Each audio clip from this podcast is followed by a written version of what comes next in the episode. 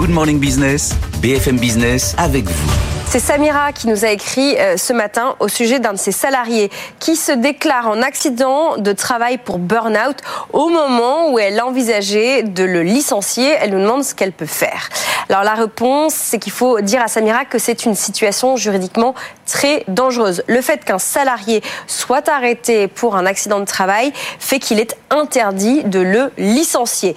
Or, c'est souvent le médecin traitant, vous savez, qui prononce l'arrêt euh, pour l'accident de travail. Et ce médecin, eh bien, il peut très bien le faire pour aider euh, de bonne foi euh, son patient. Et plusieurs avocats que j'ai consultés constatent que c'est de plus en plus fréquent lorsque des salariés veulent faire échouer une procédure de licenciement.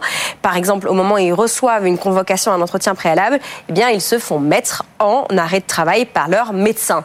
Et côté employeur, eh bien, on peut contester cette qualification auprès de la Sécu, auprès de la CNAM, mais cela prend du temps. Or, tant que l'arrêt de travail est en cours, eh bien, le, le salarié reste protégé, alors que l'employeur, de son côté, n'a que deux mois, deux mois pour engager une procédure de licenciement à compter de la faute. Et il arrive eh bien, que certains salariés se fassent prolonger, prolonger, prolonger par leur médecin traitant pendant plusieurs mois de façon à bloquer, vous le comprenez, complètement le licenciement. Et si l'employeur, il prend quand même le risque de licencier dans cette situation, attention, parce que euh, il a intérêt, euh, cet employeur, à bien convaincre les juges, parce qu'à défaut, ce licenciement, il va être nul et le salarié aura le droit de demander à revenir, voire à être indemnisé.